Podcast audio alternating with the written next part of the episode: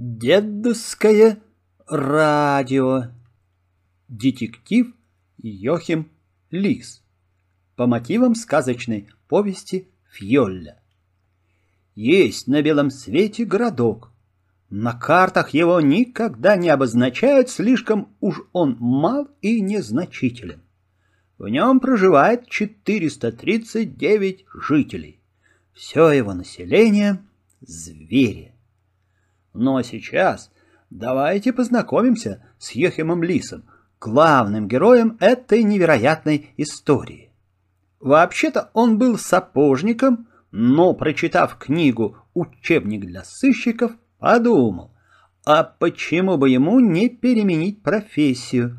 Он мечтал стать детективом. И на стене дома повесил объявление: «Все тайны будут раскрыты быстро и дешево. Пользуйтесь услугами детектива Йохима Лиса». Вскоре пришел к нему лавочник Бонифаций Барсук и сразу приступил к делу. «Из погреба исчезли 10 банок малинового варенья». «Не волнуйтесь, — сказал Йохим, — идите домой, я соберу саквояж и через несколько минут буду у вас». Барсучат Алина и Линус сидели у окна, когда увидели Йохима Лиса. «Сыщик! Сыщик идет!» — закричали они. «Пожалуйста, мы вас так ждем!» — сказала Йохиму мадам Барсучиха. И все они спустились в погреб. Йохим оглядел полки, и ему показалось странным, что вор оставил 2 банки с медом и с клюквой. И еще он обнаружил нарисованный кем-то знак X. Йохим понял, что имеет дело с необыкновенно хитрым грабителем. Вор, конечно же, был в перчатках, чтобы не оставлять отпечатков пальцев. Но как он проник сюда? Дверь, выходящая из погреба в сад, была заперта.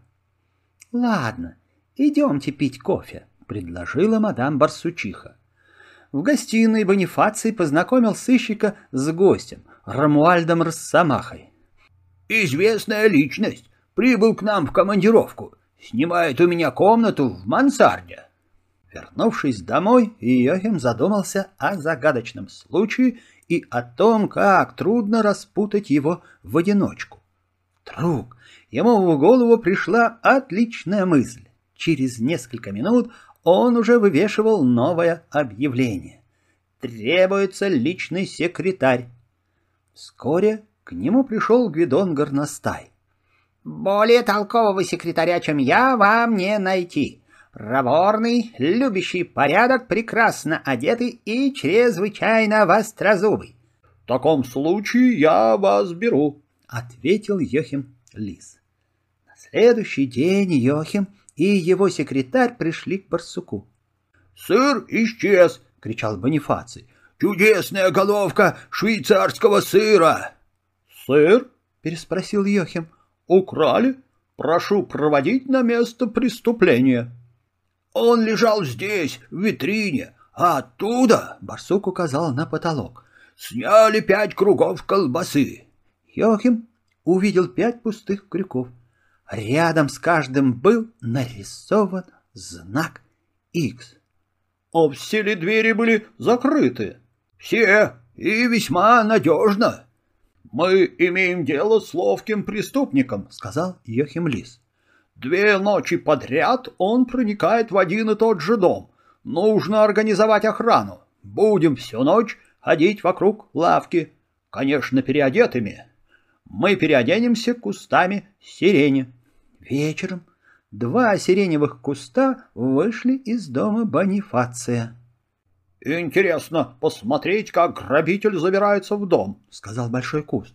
«С удовольствием надену на него наручники», — ответил другой.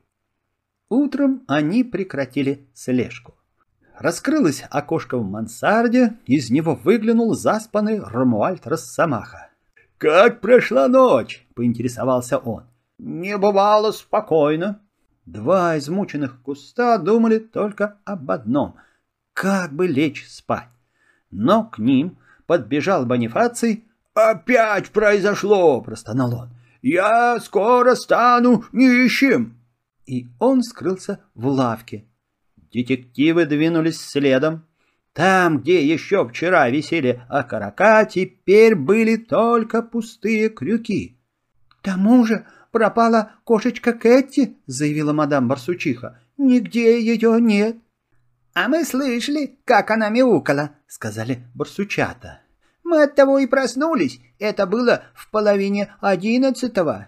— Так, — произнес Йохим Лис. — Я начинаю понимать, куда девалась Кэти.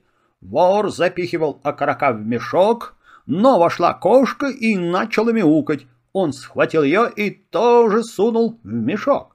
Йохим стал действовать по-новому. Он поставил бочку из-под селедки в углу лавки и залез в нее. Свернутое лассо он взял с собой.